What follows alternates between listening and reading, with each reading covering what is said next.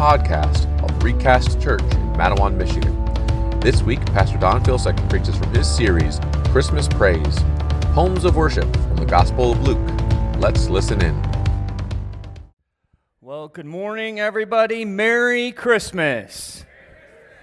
I am really glad to be gathered together this morning on the Lord's Day. It only happens, obviously, once every few years that Christmas falls on a Sunday. So we get kind of a double bonus this morning, right? Like both family reflections and then family reflection together on uh, what this day means.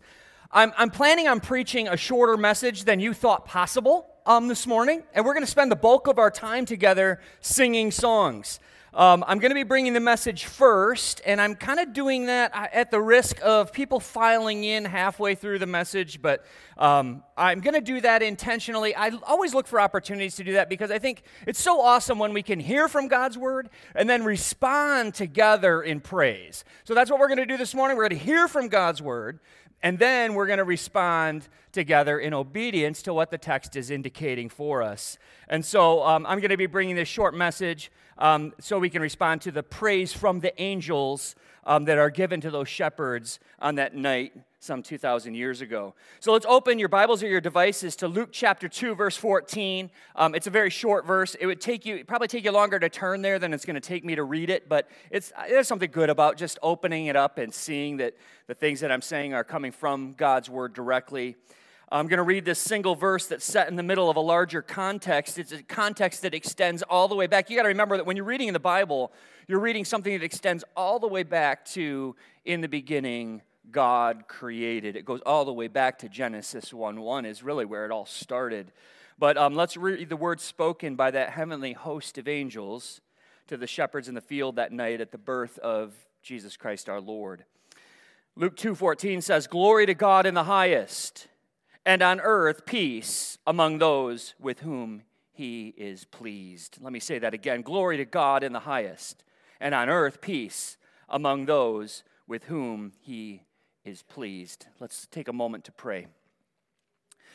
Father, we thank you so much for that announcement that was given uh, that we're going to dissect and kind of pull apart and uh, that, that's meant to bring praise into our hearts. Father, I pray that you would um, press on us the things that you desire to communicate to us. But most importantly, I believe that you desire to communicate an emotional response in us this morning of gratitude, of thanks, of just the radical awe and wonder of what incarnation means, what it means in heaven and what it means here on earth, um, what you have done in our history to change the future destiny of those who are yours. And so, Father, I pray that you would press that in us in a way that is fresh and new and awe inspiring this morning.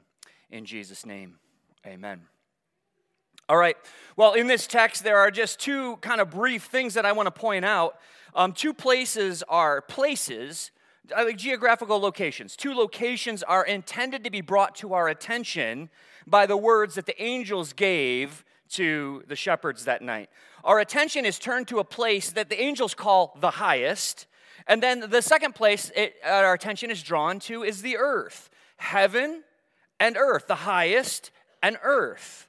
The angels are uh, ministering spirits. In case you're kind of like, what, what, what, really is an angel and what's going on there? You need to understand that they're ministering spirits who go back and forth between the highest and earth. They go back and forth between heaven and earth on their missions, doing the bidding of God Almighty.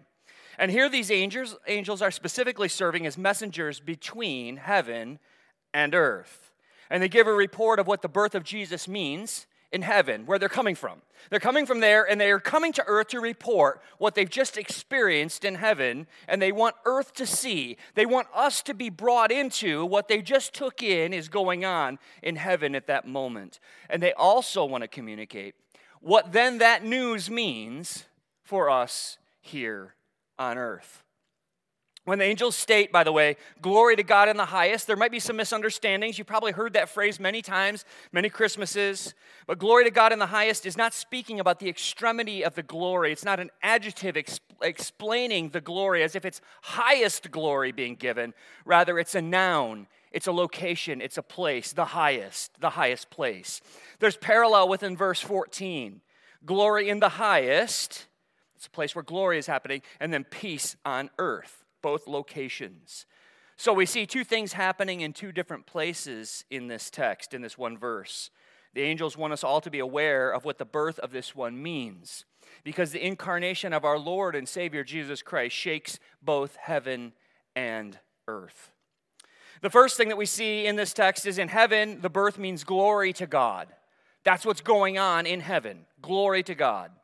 Why do the angels want to report to earth what's going on in the highest place at the birth of Jesus? Why are they why are they troubled? Why are they taking the time to come here and explain and report what's going on up there? How many of you think about what's going on in heaven regularly? Probably not a ton, right? It would be glorious for us to be more, mind, be more mindful of the fact that we have uh, our Lord and Savior interceding on our behalf at the right hand of God the Father right now. Um, that, many of you just say that's pretty glorious? That's, that's an amazing reality. But the activity of heaven only matters, hear me carefully, it only matters if we care what God thinks about things.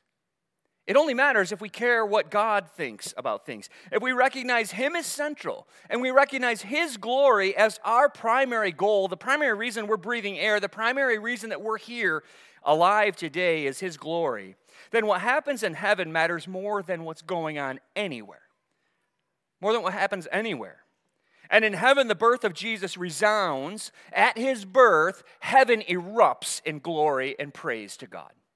That's what's going on there when, when they celebrate his birth. In a very practical sense, it's helpful for us to understand the cosmic significance of the birth of this one.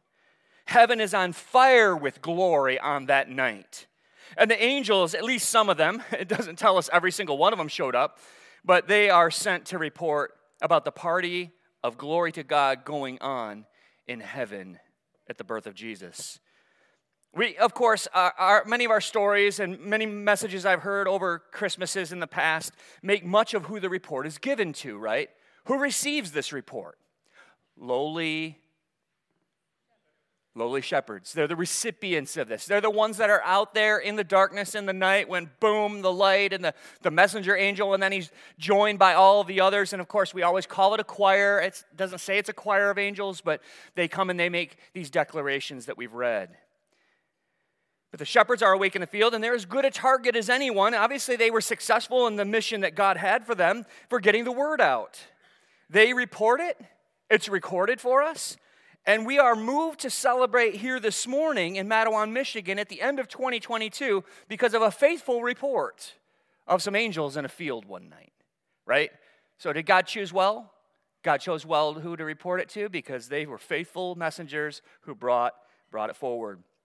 As far as application, I've been pressed this Christmas to more praise to God for the sending forth of His Son, and I hope that you can testify the same.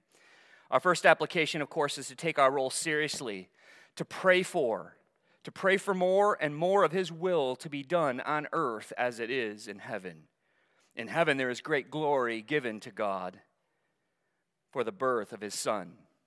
And so, here in the remainder of our service, my hope and prayer is that we can mirror the glory that is going on in heaven at the birth and the incarnation, that, that's being given to God, that glory, that praise, that enthusiasm, that that's somehow mirrored in our gathering here. The second location spoken of by the angels is here on earth. And of course, we know it says peace here on earth. Here on earth, the birth of this child to Mary in Bethlehem spells peace among humans. Peace, not meaning the absence of war, but the right, the, the, the, breaking in of right behaviors, the breaking in of things like the fruit of the Spirit love, joy, peace, patience, kindness, goodness, faithfulness, gentleness, and self control. A life of peace is one where relationships are rightly ordered where they're coming back together again, that which is broken, that which is shattered. Think about the, the shattering of relationships and the way that that looked in the garden and the reality of that. Well, what's being restored when we talk about peace? A right relationship with God, a right relationship to the world, and a right relationship to one another. Three fundamental relationships that all of us can relate to.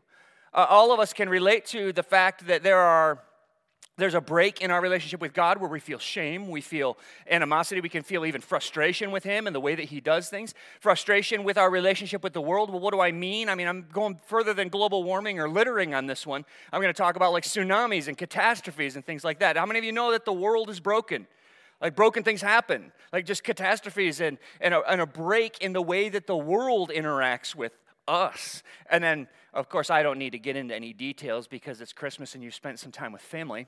So, um, relationships with one another, right? Relationships with one another can get pretty busted up and broken. And despite the fact that some of you have really great family lives, others just can relate to that. And there's other things going on. There's neighbors, there's all kinds of coworker issues and bosses, and all kinds of things that can be broken there, right? So, about these relationships. And we might well doubt then, as I'm talking, is there really peace on earth? Is that real? And as the poet Henry Wadsworth Longfellow wrote, second to the last stanza of I Heard the Bells, and in despair I bowed my head. There is no peace on earth, I said, for hate is strong and mocks the song of peace on earth, goodwill to men. Church, you got to you got to answer the question. Did the angels get this one wrong? Were they wrong that night when they declared peace on earth? Is there peace here? But note that, note that peace is a qualified peace here. The peace is among a specific people, his people, the, one on who, the ones on whom his favor rests. We who benefit from the birth of this baby. The angels say it is those who receive the peace that are those who receive his pleasure. We have received his peace as we have received his son. If you have received his son, Jesus Christ, then you are in his peace. We live in his peace now because we do not live for today that might contain catastrophes, that might contain broken relationships, that might contain illnesses that strike. No, we don't live in today, we live for eternity. And as we live in peace for eternity, we will live in peace for eternity because he will return to establish his eternal kingdom of love and joy and peace. And that was established at his coming. That's what the angels are all about. It's coming peace is, has broken in. It's made a beachhead in this world through the birth of this baby. And it's spreading like wildfire. Peace is real. He is ushering in a kingdom where death will be no more. He is establishing uh, in us, in us, church, in his people, upon whom his favor rests. We who have received him by faith, and we who are, in, are, are entrusted with and trusting him with life eternal life. He's ushering in a kingdom where death will be no more, pain, suffering, sin, loneliness, disease, lack, and all sin will be done away with forever and ever and ever and ever. And I couldn't exhaust all the evers after that. And so Henry Wadsworth Longfellow concluded his poem with his final verse The shift and the change the, the shift and the change, realizing that the peace that God is offering is not a, a earthly peace, a worldly peace, a peace that at the end of the day just solves every problem that you have, but will one day solve every problem that you have. And so he says this then peal the bells more loud and clear, um, loud and deep. God is not dead, nor doth he sleep. The wrong shall fail, the right prevail with peace on earth, goodwill to men. Peace indeed, church. Good news indeed. God is glorified in his making a move to rescue, in making that beachhead to come among us and, and solve and begin the solution to our problems of sin and death. Peace is now a reality, church, and it's available to any and all who trust him by faith. How do you know? Ask yourself this question How do I know his favor and his, his peace is upon my life? How do you know He is pleased with you? Well, you can tell by your faith and trust in Him. Is it a fact that you love Him? Is it a fact that you want Him to be pleased? If this is true of you, then this is a sign that His pleasure rests on you. We're going to have some time here of singing and, and, and all, all, kinds of songs actually between now and communion. And so I'm going to explain communion now, but then Dave is going to later say, hey, this is the song that you get up and you take communion to. So I'm going to go ahead and explain it here for just a minute. But since I, I wanted to take a moment this morning because we have a lot of younger children with us, um, I didn't want to squander this opportunity this morning. I encourage you to make it a point to speak with your children or your grandchildren that are here with you about communion, and that this is something that we do to remember the sacrifice of Jesus Christ for us. Communicate with them this morning. They don't get to see this very often. Often they're back in the kids' program, so they don't observe this. So explain the cracker that represents the body of Jesus Christ broken for us. Explain the juice that represents his blood shed for us. I remember, by the way, when I was eight years old, um, I thought that it was snack time in church. And I got a little salty with my mom because she always passed the snack right by me and I never got to have any. I mean, I remember that. Don't let that be your child this morning. Maybe even during connection time, take a minute to talk with your kids about the significance of his birth, talk to them about the significance of his sinless life, and ultimately his sacrificial death for us. And then let's spend the remainder of our time rejoicing as they do in heaven. For the promise of peace has been secured by the arrival of Jesus Christ in the flesh for us. So let's pray as Dave comes to lead us in celebrating the birth of our Lord and Savior this morning in song.